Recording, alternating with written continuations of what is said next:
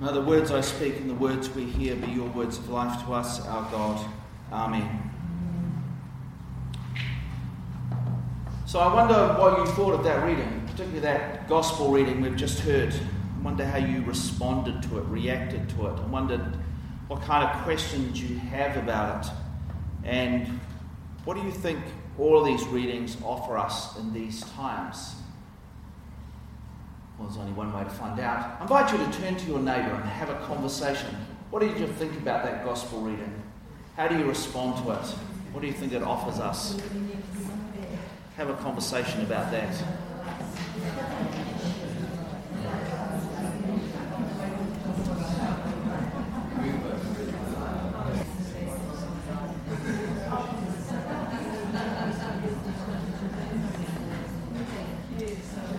So, what thoughts or questions did you have?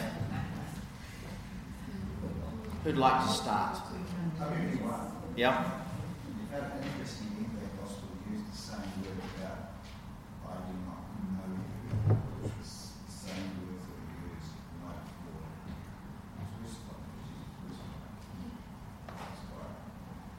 Yep. Yep. Any other thoughts?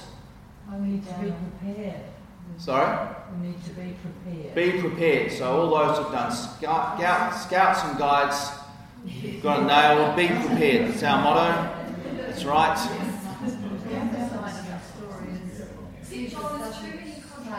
Yeah. Sorry. Well, we'll just deal with Claire. Sorry, Claire first. Jesus wouldn't at the last minute say no, you can't come if you change it. Right, so there is a question about whether the bridegroom actually represents God or not. And so a lot of people are uncomfortable about this, this passage. So, Margie? I was about to say something similar also, you know, if you have a bit of extra oil, you share it so everyone can get it. Wow, yes, why didn't they share? So, a lot of people aren't very comfortable with their five so called wise bridesmaids not sharing. Surely they should have shared. I went down the, the, um, the COVID life context track and the, the mad panic buying just before each time we went into lockdown rather than the sense of us being prepared Right. with the basics at hand, you know. Yeah. It was a different tangent, but it was Just kind of fits with the be prepared stuff. Isn't it usually the bride that's late, not the bridegroom? Wow. So weddings are different in this world. This may surprise you. So in this world, two families negotiate whether this wedding is going to take part, and when it is agreed that this wedding will take part, then the son builds a room on his father's house. So you, you may have heard that phrase before in John's Gospel. That's exactly what he's talking about. He's using this marriage analogy. So the son will build a room on his father's house where he and his new bride will live. And when it's done to his father's satisfaction, they will then go and get the meal ready, get the party ready. Well, that's getting prepared while this is happening. And then he will go to his new bride's family and he will pick up his bride and bring the fa- her and the family back to his house where she will now become part of that household and they will consummate the deal with everyone standing outside. And then then there is a party which lasts for days. So there's no start time here. He's not late. No one's late. It just took longer than maybe some of those bridesmaids thought for this going to get the bride and then get all packed up and then come back so five of them were prepared for a long wait, and five were like, it's just going to happen in this little time frame. So that's that's what this is about. So this this would have been a reasonably common story about people not knowing how long this bit was going to take. So why isn't there bridesmaids? What are they for? Oh, they're, they're there to welcome them. So, and the more with um, the lamps, especially at night, the greater the honour, and and so it's part of the entranceway into the into the family and to kind of say welcome to this family and you're an honoured guest. Well, you're a now honoured member of this family. So are these bridesmaids all from the same family? I would imagine so. Yeah. So Yeah. So they're um, well sisters and cousins know, cousins and all the rest of it from that family welcoming this new woman into the family. So it's a, it's a very different way of doing weddings. It's an image of, of huge drama. If, as I've seen, for instance, in India, the bridegroom's procession, he's on a white horse. Um, it's beautifully decorated. That all his family and friends follow him, beating loud drums, and Yeah. um, you know, it's an absolute scene to the whole.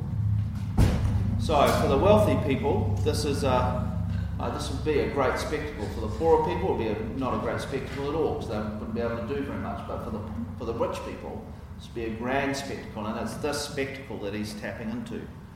So, so it is a story about. So the question then is: it a story about God? So that's one question, or is it a story about us? And I think it's more a story about us. So it's using a common occurrence and then saying this is what it means for us. So, does anyone know where this fits in Matthew's Gospel? Well, this fits, it's at the end clearly, chapter 25. And so in the story, uh, Jesus has just uh, been having a series of tense conversations with a variety of Jewish leaders who are trying to undermine him and discredit him, and he comes out on top each time. And at the end of that, he and his disciples leave the temple where this has all been happening, and as they leave, his disciples say, Wow, look at this amazing place. It was one of the great wonders of the ancient world. And he says, Well, yeah, it is pretty cool, but it's going to be destroyed. And they're like, What? What do you mean it's going to be destroyed? When is this going to happen? What do you mean? This is terrible. And so the next two chapters are his fifth block of teaching, which is all about initially when is this going to happen, and then it moves on to when the Son of Man returns. And so we're in a series of stories are about what it means to wait for the Son of Man to return. So the key question here is waiting. What does it mean to wait?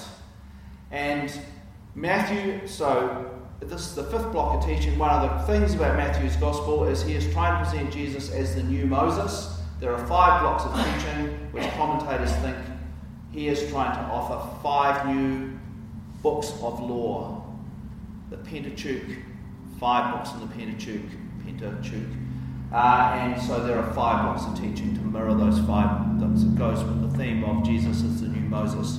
And he is writing to a whole lot of people who are Jewish Christians, and life has just been cataclysmic. So the first thing that happened was uh, they had been declared heretics by the rest of the Jewish people. So that generally happens.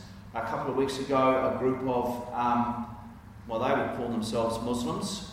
Uh, so the Muslims are, ma- are waiting for a Messiah, and that will be the end of time, and that's Jesus. And so when Jesus returns, that will be the end of the ages, and all the souls of men will be hung and, wave on the arches on Haram al Sharif, Temple Mount. Uh, they think the Messiah has come.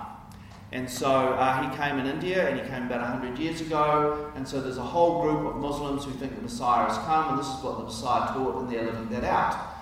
The rest of Islam call them heretics. And that happens, the Baha'i faith, same thing. They are seen as heretics by Islam. They came out of Islam again. So when you're in a faith group and you think that this prophet or Messiah has come, and everyone else doesn't think that person was the Messiah or prophet, you are deemed a heretic. So that's exactly what happened to this group of Jewish Christians. The rest of Judaism saw them as heretics and treated them as such. And in the midst of all of that, there was the Jewish rebellion of 66, and the temple and Jerusalem is destroyed. And hundreds of thousands of Jews are either killed or enslaved and carted off around the empire. And they were part of that. So they had to, they had to flee from Israel as those Roman legions came in. And so they had the devastation of all of that. And then there is the ongoing persecution by the Romans. So it's looking pretty grim. And you would have thought that surely all of these signs point to it's time for Jesus to return. But Jesus has not returned. So they are seriously struggling with what all this means and how to live in the face of all these questions and doubts. So, this block of teaching is addressing this what it means to wait. And so, the two things they're waiting, the, the two questions that come out of that are what are we waiting for? And how do we wait for this? So, what are we waiting for in Matthew's Gospel would be the kingdom of heaven. Pretty much that's what Matthew is, Jesus and Matthew is teaching about. This is the kingdom of heaven. He teaches it, he lives it. So, where do we find a good précis summary of what the kingdom of heaven is in Matthew's Gospel? The Beatitudes and the Sermon on the Mount. So, everything spirals around that block of teaching, the first block. And that's where Jesus said that the kingdom of heaven is a world where the most important people are the poor in spirit, those who mourn, the meek, those who hunger and thirst for God's justice, the pure in heart, the merciful, the peacemakers, and those who are persecuted for the sake of God's justice. This is a world where all flourish, where the common good is held as paramount, a world where the needs of the poor are placed first, and where all are treated with honour and respect and are given what they need to thrive. It was a long way off in Jesus' time, it still seems a long way off in our time.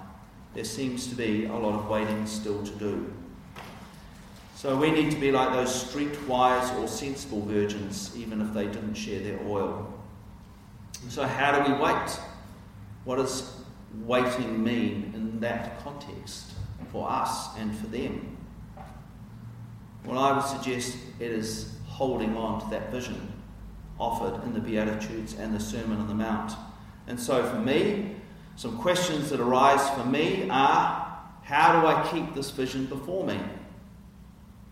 How does this vision shape my prayers and my life? And in what ways do I, I aspire to be among the poor in spirit, those who mourn, the meek, those who hunger and thirst for God's justice, the pure in heart, the merciful, the peacemakers, those who are persecuted for the sake of God's justice.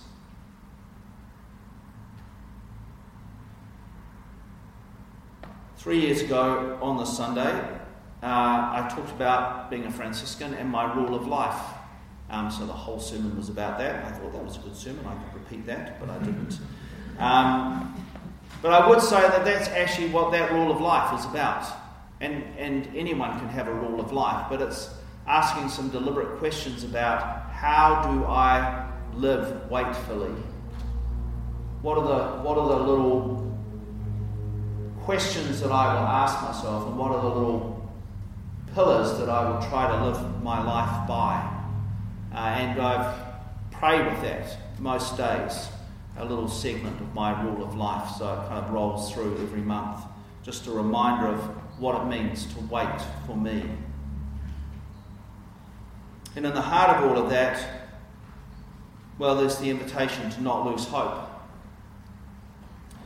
As Jim Wallis says, we are invited to live and believe in spite of the evidence and then watch the evidence change. in the end, there wasn't a lot of difference between these two groups of bridesmaids. The end of this um, finishes uh, with another sentence that actually seems to have no relevance to the rest of the story. It's not the first time Matthew does that. It's like he just tucked a little moral saying on the end, uh, which he plucked out of somewhere else. Both groups of bridesmaids fell asleep. They, uh, there, there were some pictures there's one. There's another one as well. Uh, and both of them uh, woke up at the same time. The only difference between them was one group took a flask of oil and one group didn't. So it wasn't about keeping awake, but it was about that flask of oil and trying to work out what that flask of oil is. And so the next question, the next slide is all about that, that little lamp So for me, the, the other question is how do I keep watch for the surprising breakouts of God's justice and mercy and compassion and generosity in the world today? Where do I see the kingdom of heaven at work in moments, in places where it just doesn't seem possible? And, and what is the invitation when I do see those? So, to finish with, two questions. What are you waiting for? And how do you wait? Actively wait for that.